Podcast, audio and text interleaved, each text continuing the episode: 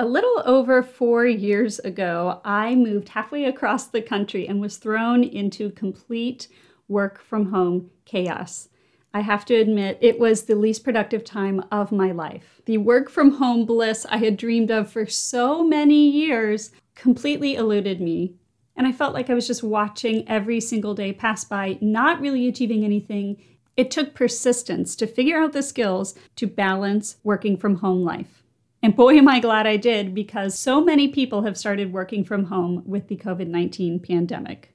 Today's episode is all about exploring ways we can make the most of juggling work life balance because many of us are staring down the month of December feeling pressure from both sides to perform. The holiday season means extra home responsibility, spreading good cheer, even if it's virtual, and the end of the year means an added crunch to many professionals trying to finish up their year strong. Together, we'll walk through five top strategies for working well from home so you can make sure you're enjoying all the benefits that a working from home lifestyle can bring.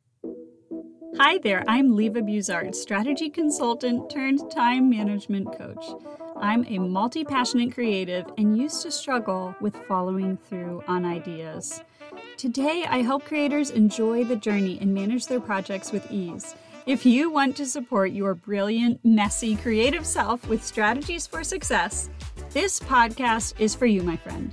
You are going to walk away from today's episode with step by step practices to improve productivity and cultivate presence. That means better work days right away. Welcome to Present and Productive, the podcast designed to help creatives confidently say yes to their dreams. During COVID 19, an estimated 33% of US workers are always working from home, and 25% of workers are sometimes working from home. That means that more than half of the country is now navigating the work home balance in what I affectionately hear called the new normal. And with the shutdown of schools in Chicago, New York, LA, and more, there's a whole additional job on the plate of working parents. Whether you're all on your own in an apartment or a mother of four juggling work Zoom calls with the bandwidth requirements of your kids' online learning schedule, yikes, navigating the work from home life requires a mindset of constant refinement. There's a continuous ebb and flow between busy seasons at work and at home whenever our roles and responsibilities shift at work, there tends to be a ripple effect in your personal life and vice versa. Today, we'll walk through five top strategies for working well from home. But before we do, let's remind ourselves of the silver lining we're aiming towards, why optimizing the work from home life is so transformational for you and your family. For starters, working from home means no more wasted time running after buses or being stuck in traffic during your commute. This is a personal favorite. I'll never forget the time I was on my way into the office and I got an urgent text request from a colleague. So I sat down on the floor of the bus in order to open my computer and tethered the internet to my phone and saved the day for our client. Above and beyond losing a commute, working from home means a new level of freedom freedom to eat a hot, home cooked meal, freedom to wear shoes that support good posture instead of three inch heels, freedom to go out for a walk and work a little later into the evening, depending on your remote working configuration.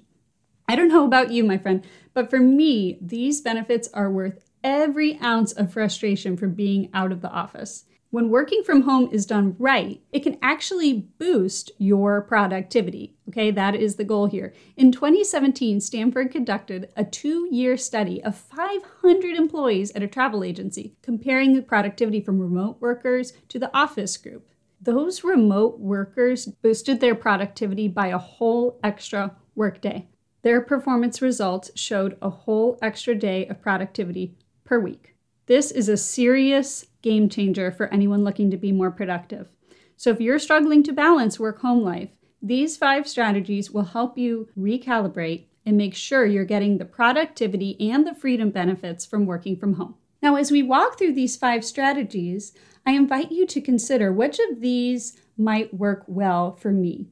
I'm going to ask you at the end of today's episode to just pick the one strategy that would have the biggest shift on your work home balance.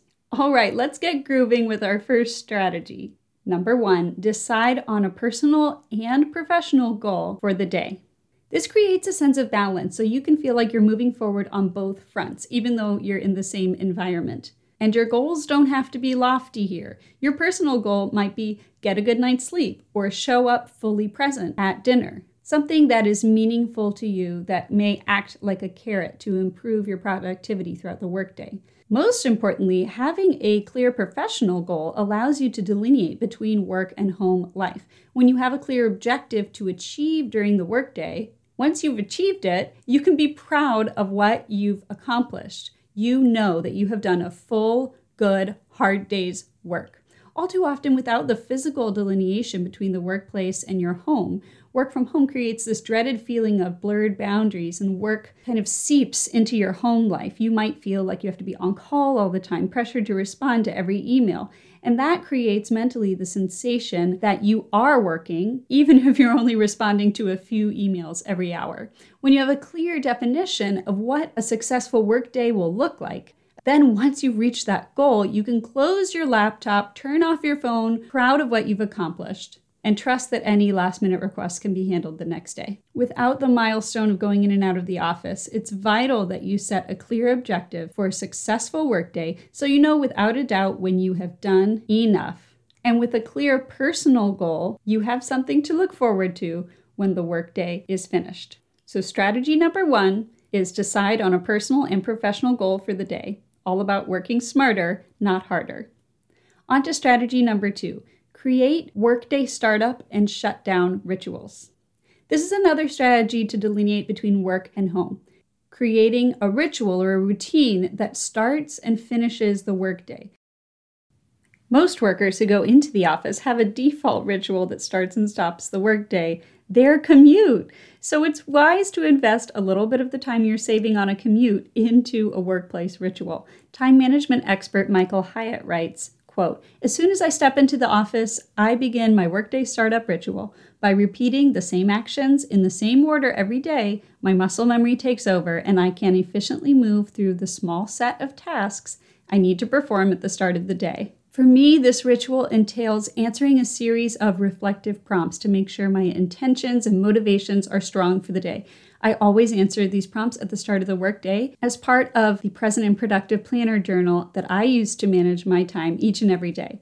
Then at the close of the day, I review my plan for tomorrow and revise accordingly. That helps me wrap up the day with a bow and lets me know that even if the day didn't unfold as planned, I still have time to get everything done later on in the week. Strategy number three is optimize your work environment. This is a basic strategy, but oh so important. One of the greatest benefits from working at home is that you can completely customize your workspace. If you've ever sat in a motley gray cubicle, you know how soul sucking it can be when you hate your work environment. My first job out of college had a very strict clean desk policy no displays, nothing personal out on the desk, just sitting in a gray box for hours on end. Yuck. Having a dedicated workspace at your home, or two workspaces, so you can shift your perspective, is crucial to getting in the zone. My question for you today is how much do you love your current workspace?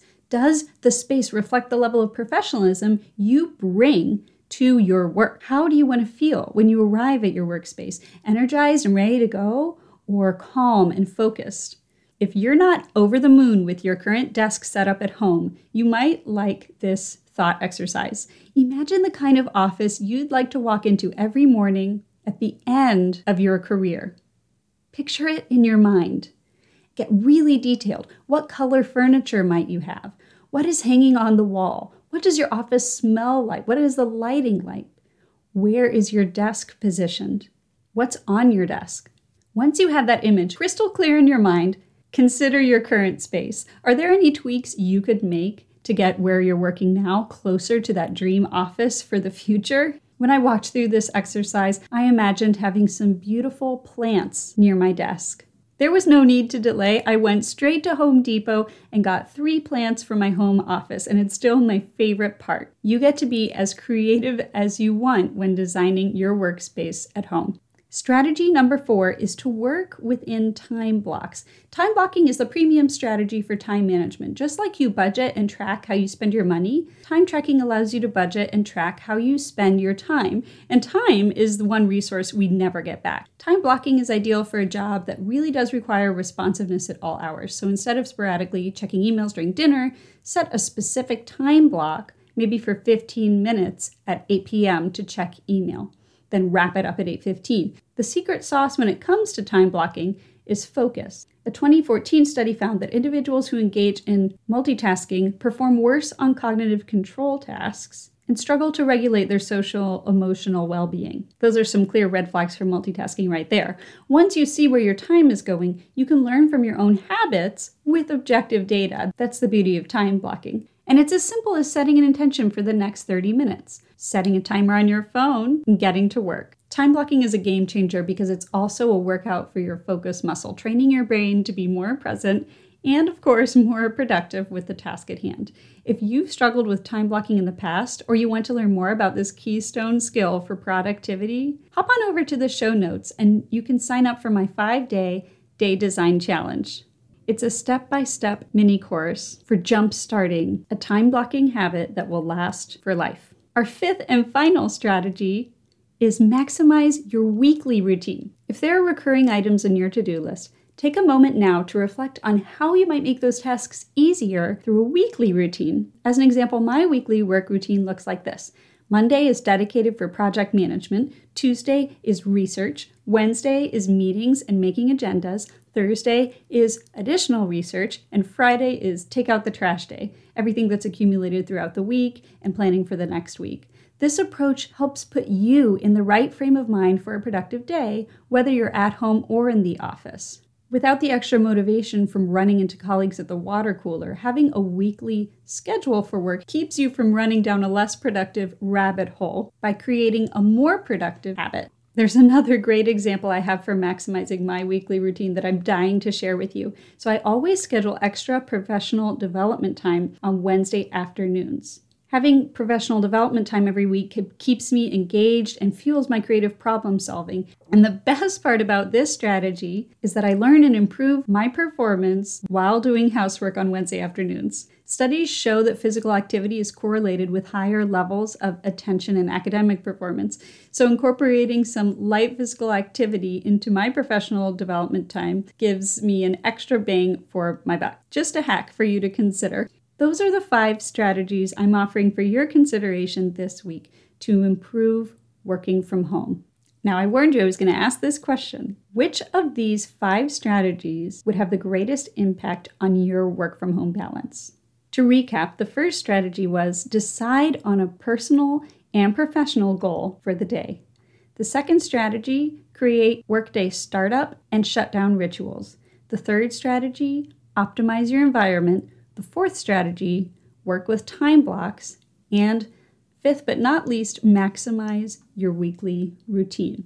Change that lasts doesn't happen overnight, but my wish for you is that something in today's episode jumped out as a small step you can take to improve your work from home approach.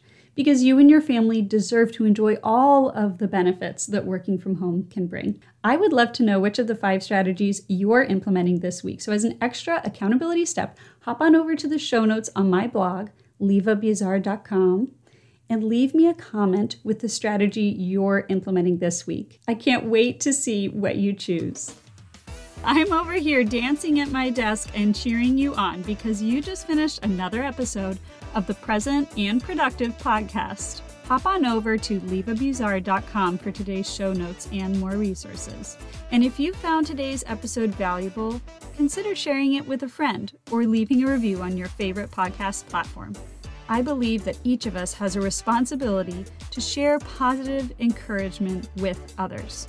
I'd also love to hear more of your story. I read every message and would love to hear more about how I can best serve you. Thank you for joining me today and know that I'm cheering you on in your journey. See you soon.